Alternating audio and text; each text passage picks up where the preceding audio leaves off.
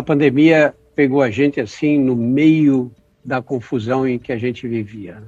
E aí, de repente, nós tivemos que nos recolher. Aqueles que tinham condições puderam permanecer em casa e fazer o trabalho sem sair no conforto do lar. E isso já tem muito tempo, né? Estamos há um ano e meio nessa vida. E agora começa a aparecer uma luz no fim do túnel. A população vai sendo vacinada, os números começam a melhorar, é, menos mortes, menos ocupação de leitos e um pouco mais de liberdade. Vamos deixar claro que essa liberdade é relativa, nós não temos nenhuma possibilidade de sair por aí sem máscara, aglomerando, fazendo festa, churrasco em família, etc. Mas nós temos um pouco mais de liberdade, especialmente ao ar livre, porque vamos lembrar que o vírus se dissemina com muito mais dificuldade quando nós estamos em ambientes muito ventilados ou idealmente nas ruas, ao ar livre mesmo, com máscara. Ainda é muito cedo para a gente parar de usar máscara e álcool gel, aqueles cuidados todos que vocês conhecem. O que é curioso é que nessa hora em que a gente tem um pouco mais de liberdade, a gente imagina que as pessoas saíssem, puxa, que delícia, agora posso andar na rua outra vez, posso me movimentar mais, não preciso ficar trancado em casa o dia inteiro. E, curiosamente, alguns, ou muita gente, começa a se sentir meio estranha. E essa estranheza vem de você estar tá fora e se sentir meio preocupado, com vontade de voltar para casa, muitas vezes. Nós vamos discutir esse aspecto, essa insegurança na hora de sair de casa. Até que ponto isso pode ser considerado parte desse quadro todo e quando isso pode começar a prejudicar as pessoas nessa volta que tão esperada. Para isso, nós vamos trazer aqui o Dr. Daniel Barros, que é psiquiatra, professor colaborador do Departamento de Psiquiatria da Faculdade de Medicina da Universidade de São Paulo. Vamos começar pela pergunta mais básica, Daniel. O que é apatia social? É esse esse fenômeno a gente tem visto, né, em alguns momentos aí, exatamente o que você falou. A, a, pessoa agora pode retomar a vida, ela pode encontrar alguém, ela pode combinar no parque ali um passeio no parque, vamos colocar assim, que é seguro, é ao ar livre, é de máscara, etc., mas ela está apática, né? Ela está com uma apatia voltada para esse encontro. Puxa, isso pode acontecer por tantos motivos, né? Pode ser que a pessoa esteja é, desacostumada, ela ainda não está se sentindo segura, ou ela está chateada mesmo, ainda está triste sob o impacto de tudo que aconteceu na pandemia. Podem ser muitos fatores associados a esse comportamento, mas a apatia social é justamente isso. A, a falta do desejo, do brilho, né? Patos vem de paixão, né, no grego, então ela tem apatia, ela não tem a paixão, o desejo, aquele impulso para se relacionar uh, socialmente de novo, ou presencialmente de novo, né? Talvez as pessoas estejam até se relacionando socialmente, mas por outras vias. Ela, neste momento, sente que não vale a pena, não tem o desejo, não tem o impulso, não tem a motivação para reestabelecer essas conexões eh, um pouco mais presenciais ou com um pouco mais, entre aspas, de trabalho, né? Que vai dar para sair, para se encontrar e etc. Você acha que o fato de ficar, a gente ficar mais isolado na pandemia colaborou para esse aumento do número de casos de apatia social? Com certeza, porque, de novo, né, essa apatia em si não é ela mesma uma doença ou um problema. É, ela pode ser um fenômeno é, transitório, que a pessoa está é, reaquecendo, né? Está é, tá, tá voltando para o jogo, então isso pode passar, mas ela pode ser sintoma de outras coisas de um, um transtorno de ansiedade. Então, é, ela fala: não, eu não quero ainda. E ela nem discerne que esse não querer, na verdade, é estar com medo. Ou ela pode ter deprimido por conta de tudo isso que a gente passou. Né? A gente sabe que não houve uma explosão de casos de doenças mentais como a gente temia, mas pessoas ficaram deprimidas. Então, aí na hora de voltar, ah, não tenho motivação e etc. Então, é, é, esse momento longo que nós passamos de restrição né, de movimentação, de isolamento imposto, né, para o ser humano tudo que é imposto é muito mais difícil, muito mais doloroso, isso realmente pode estar associado a esse comportamento, sim. E quando é que essa sensação de não estar com vontade de encontrar os outros é considerada um transtorno psicológico? É bem interessante, Drauzio, que a gente usa um, um critério que serve para praticamente qualquer comportamento, né? Porque quando a gente pensa em psiquiatria, a gente pensa que a tristeza pode ser um sintoma, o medo pode ser um sintoma, até os devaneios podem ser um sintoma, né? O uso de uma certa substância pode ser um, um, um, transtorno. E como é que você diferencia o que é um transtorno do que não é? Né? Quando que você vai dizer, não, isso aqui agora é um problema que precisa ser tratado. E o critério que a gente usa de forma geral, que dá, é fácil de as pessoas entenderem, é quando aquilo não passa, porque tudo que a gente sente normalmente vem e vai, né? A gente passa pelas emoções, as emoções passam por nós e as coisas vêm e vão. Quando aquilo não vai, já é um sinal de alerta. E quando aquilo começa a trazer prejuízo na vida da pessoa, mesmo ela sabendo que está sendo prejudicada, ela está perdendo oportunidade, ela está brigando com a família, ela está, enfim, é, é, tendo é, consequências ruins daquela situação e essa situação não passa com o tempo e mesmo com as consequências ruins ela não consegue reagir. Então, opa, isso aí, sinal de alerta, né? Então, resumindo, se aquilo não passa e se aquilo está prejudicando a vida da pessoa e ela não consegue fazer aquilo passar. Você tem, ao lado de pessoas com, com essa apatia, com esse, com esse distanciamento do outro, e pessoas que vão a festas clandestinas, né, no auge da epidemia. Né? Existe alguma separação de tipos psicológicos? Existe algum tipo psicológico que é mais sujeito, que tem um risco maior de desenvolver apatia social? Ah, com certeza a gente tem uma diferença que praticamente corta a população em, duas, né? Que são os introvertidos e os extrovertidos.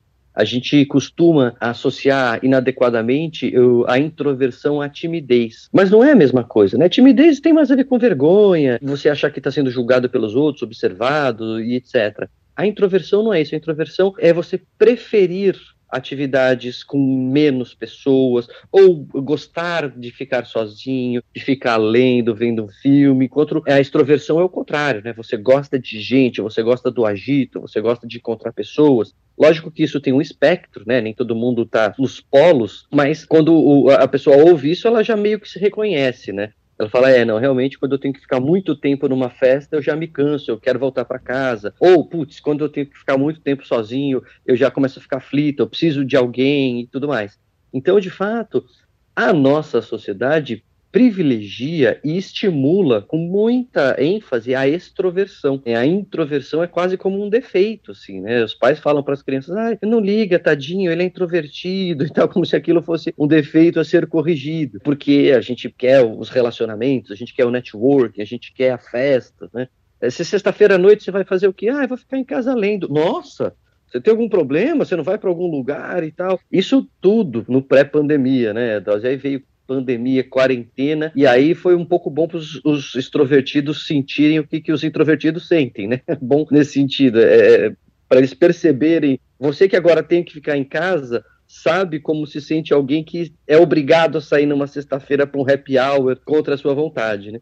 Então, tudo isso para dizer que as pessoas que tem mais tendência ou mais preferência pelo isolamento, não que não tenham sofrido na pandemia, porque foi essa desgraça toda que a gente sabe, é óbvio, mas nesse aspecto de se isolar, são pessoas que podem ter sofrido menos e, pior, né, podem ter descoberto essa possibilidade de viver com uma interação muito mais restrita e aí podem resistir mais na hora de voltar. Agora, na pandemia, tenho ouvido falar pela primeira vez em duas síndromes que eu não conhecia: a síndrome da cabana e a síndrome da gaiola. São sinônimos de apatia social?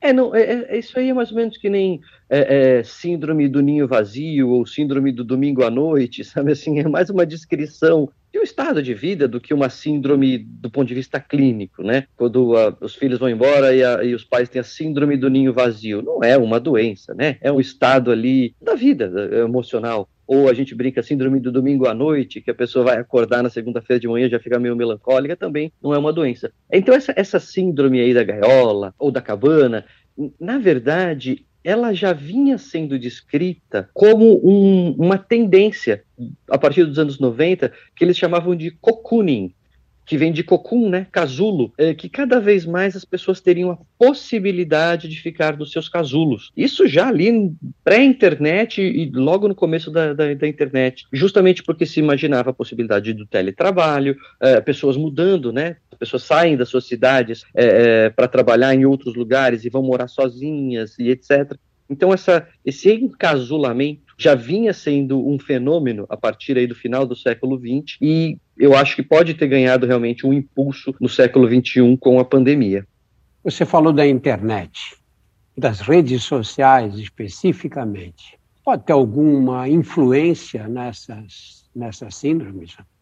É difícil dizer, viu, Drauzio, porque as redes sociais elas têm muita coisa boa e muita coisa ruim. Né? A gente sabe que tem, tem muitos prejuízos o seu uso inadequado, mas na, na, possibilidade de conectar, informar as pessoas, ela também tem uma grande riqueza. Ela, ela pode ser um substituto, não, não um substituto exato, mas um quebra-galho aí para alguém que se sente isolado e quer manter algum tipo de relação. Ela, ela quebra o galho né, do começo da pandemia, quando né, a gente estava lá naquela fase que a gente não sabia nem como que pegava, se encostava na maçaneta já ficava doente. As relações presenciais foram praticamente todas substituídas por relações virtuais. Então elas têm esse ganho, elas têm essa, essa ajuda. Mas será que isso pode ser uma das causas de as pessoas então não quererem mais sair de casa. Eu não quero mais ir conversar com ninguém. Se eu quiser, eu, eu converso aqui na rede social. Eu acho que isso pode acontecer para algumas pessoas, mas acho difícil. Eu não sei se nem se tem estudos ainda suficientes para a gente dizer que isso é, vai acontecer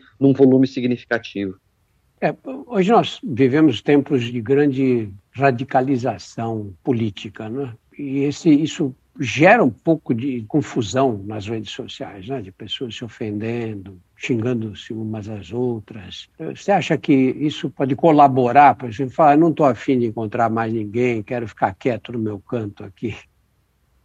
Isso eu acho que sim, viu, Drauzio? Porque é, gasta-se muito energia nisso, né? A, a hostilidade, é, esses embates, eles drenam energia, energia mental mesmo. A gente gasta arroz e feijão para pensar nessas coisas, isso cansa. E, e, a pessoa que se envolve muito nisso, porque acaba que é, é essa guerra dos likes aí, ela, ela realmente leva as pessoas para os polos, porque as redes sociais privilegiam respostas mais exaltadas, né? Tanto que seja para criticar ou para aplaudir de pé. Então, as pessoas acabam sendo levadas para esse turbilhão aí de polarizações, de brigas, etc. E isso pode drenar mesmo a energia, de a gente se sentir cansado, sem energia tá bom. Já falei com muita gente hoje a pessoa nem saiu de casa, a pessoa não saiu do celular e tem aquela sensação que já falou com muita gente que ficou cansada e aí fica mais apática realmente socialmente, né? Não, não vai querer se envolver é, ou querer encontrar alguém. Ah, vamos lá, vamos fazer um, é, um passeio aqui na, na calçada para a gente só se ver. Ah, não, não, não quero. E nessas a pessoa pode ir se isolando cada vez mais.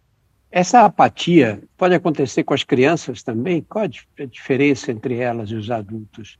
A criança é, é como ela tem mais energia, eu acho que custa mais para a gente tirar a energia que ela tem, né? Normalmente as crianças, quando têm a possibilidade de, de sair, ou de encontrar amigos, ou de descer do, do prédio, ou de ir para a rua, etc., elas não, não recusam. A gente vê menos as crianças dizerem: ah, não, não quero, estou sem vontade. É lógico, tem crianças introvertidas que gostam menos de sair do videogame e tem crianças extrovertidas que gostam mais de sair, mas demora mais para uma criança ficar apática dessa maneira. É como depressão. Pode acontecer em criança? Pode. A gente sabe que atinge as crianças, mas é bem menos frequente. Então, é, para uma criança chegar nesse nível de apatia, é, a coisa é mais grave, aí realmente vale, vale a pena a atenção. Agora, nessa volta, todos nós temos vivido um, um pouco dessa apatia social, né?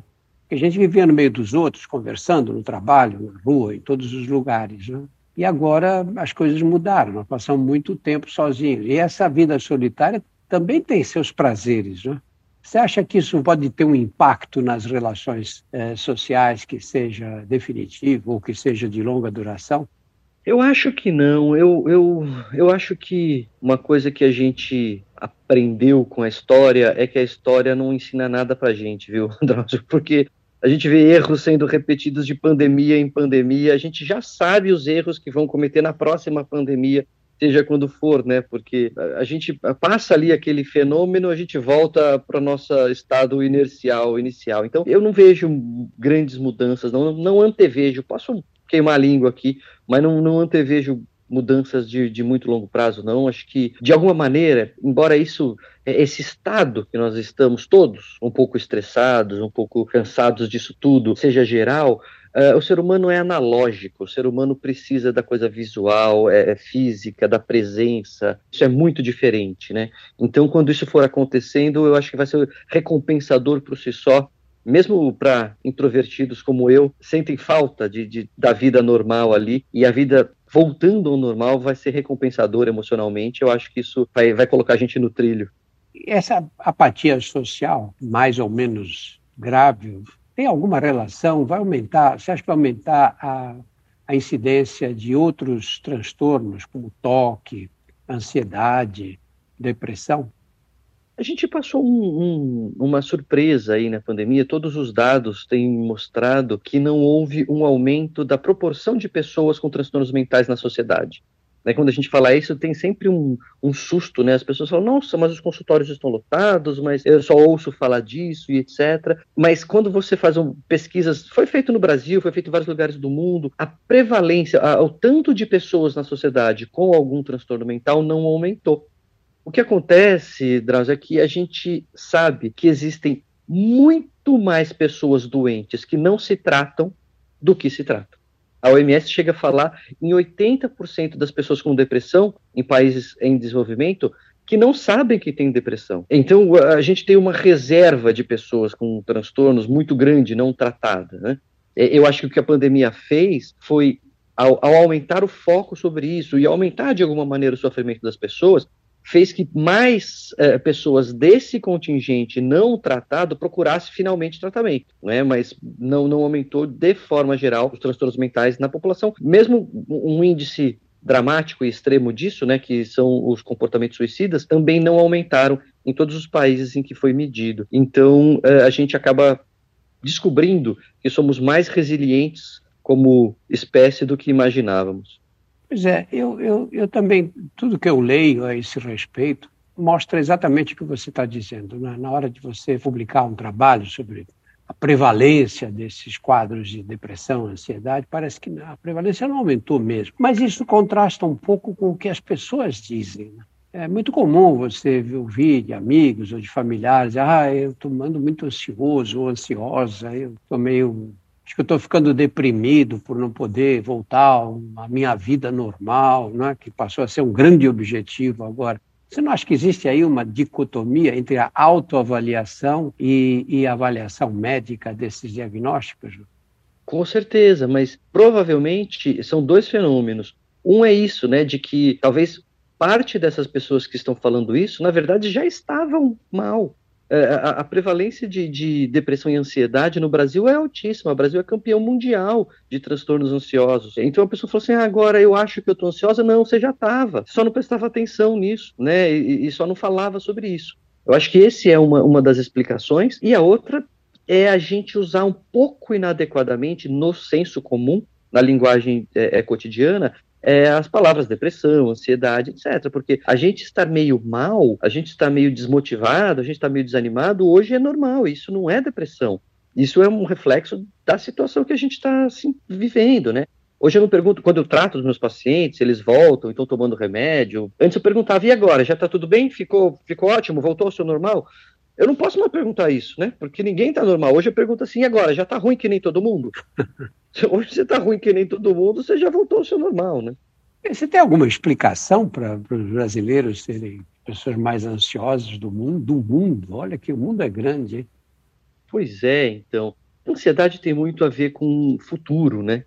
É, com a gente viver no futuro e a gente pensar no futuro. O, o, brasileiro, ele também tem pesquisas que mostram que ele é um, um, dos povos mais otimistas do mundo. E no primeiro momento isso me pareceu um contrassenso, né? Como que a gente pode ser o mais ansioso e o mais otimista? Mas eu acho que é pela nossa dificuldade de viver no presente. A gente está sempre esperando o que, que vai acontecer. Vai melhorar? Vai piorar? É, o que, que, o que, que nos aguarda? Né, a gente não tem as coisas já prontas e construídas e, e com, com, as quais a gente possa contar agora. Então a gente está sempre focado no futuro e isso nos traz muita ansiedade, embora também traga otimismo, né? Mas é só uma teoria muito pessoal. Daniel, que tipo de recomendação você pode fazer para aqueles que estão se sentindo apáticos, desinteressados das pessoas e até do mundo? Olha, eu acho que o, o, mais importante é a gente tentar diferenciar o que, que é doença do que, que não é, né? Porque pode ser simplesmente que uma pessoa se descobriu introvertida, ela passou a vida, cresceu num mundo que obrigava ela a ser extrovertida, ela sofria e não sabia por quê. De repente, ela se vê com a possibilidade de ficar em casa e de recusar happy hours e ela se vê mais feliz. E, e ela, nossa, eu não sabia que eu podia ser tão feliz simplesmente por recusar uma happy hour. De repente, essa pessoa não está apática, de repente, essa pessoa só está se descobrindo. Mas será que é isso? Bom, eu não sei, porque eu também estou perdendo oportunidades. Tem coisas que eu gostaria de fazer, mas eu fico muito aflito. Isso tem mais cara de ser uma certa ansiedade. É, eu, não, eu, eu realmente não quero fazer, parece que nada mais me motiva né? Eu sei que seria legal é, sair, mas embora eu saiba que seria legal, é, não bate aqui dentro no meu coração como sendo legal e não, não me dá ânimo para ir. Puxa, então isso pode ser outra coisa da linha depressiva. Então eu sempre gosto de dizer, trazer assim, que na dúvida é melhor procurar e não ser nada do que ser alguma coisa e não procurar. Né? Então, é melhor conversar com um psicólogo, com um médico, com um médico de família, com o seu ginecologista, com quem você tiver acesso conversa sobre isso para ver se alguma coisa. Se desconfiar que alguma coisa, vai dar um encaminhamento. Se não for nada, melhor. Né? Então é melhor é, procurar ajuda e descobrir que não é nada do que ser alguma coisa e não procurar ajuda. Daniel, nós somos é, seres gregários, né? Nossa espécie é, gosta de formar grupo, de enturmar, etc. Né? Antes da pandemia, uma pessoa que está sozinha em casa num sábado à noite, liga para um, atende, liga para outro, saiu, liga para outro, está viajando, e ela acaba ficando sozinha no sábado à noite. A gente ficava deprimido antes, um sábado à noite em casa, solitários. Né? E hoje nós passamos quantos sábados à noite, domingos à noite, feriados, etc., sozinhos. Por outro lado, também você talvez tenha um, um, lado positivo nessa, nessa experiência, não? O que, que você acha? Não tenho dúvida. É, um dos problemas de a gente viver numa sociedade barulhenta e extrovertida é a gente perder a capacidade, ou nem desenvolver a capacidade, de discernir os nossos próprios sentimentos, de, de olhar para dentro, de, de, aproveitar a nossa própria companhia, de se entender melhor, de, de pensar, refletir, é, de saber o que eu estou sentindo. É, e esse é um exercício que você só consegue ali no silêncio. Né? Você não vai conseguir isso no barzinho, você não vai conseguir isso na festa. Então, eh, desde o começo eu falo sobre isso, sobre essa oportunidade que a gente tem de voltar um pouco olhar para a gente mesmo e, e, de tentar se entender e discernir as nossas próprias emoções, os nossos próprios pensamentos. Eu também não sou aqui o, o, o, apologeta disso, né? Não é que a gente tem que fazer isso sempre, então nenhum sábado mais a gente pode sair. Não é isso, mas já que tivemos essa situação, quem sabe não fazer disso uma oportunidade. Daniel, muito obrigado pela sua paciência com a gente outra vez e pelos ensinamentos. Um abraço, te agradeço. É, no nosso portal, nós temos mais de 100 episódios do DrauzioCast, que versam sobre temas mais variados. E conheça também os nossos outros podcasts, Porque Dói, Saúde Sem Tabu e outras histórias. Estão todos disponíveis nos principais agregadores.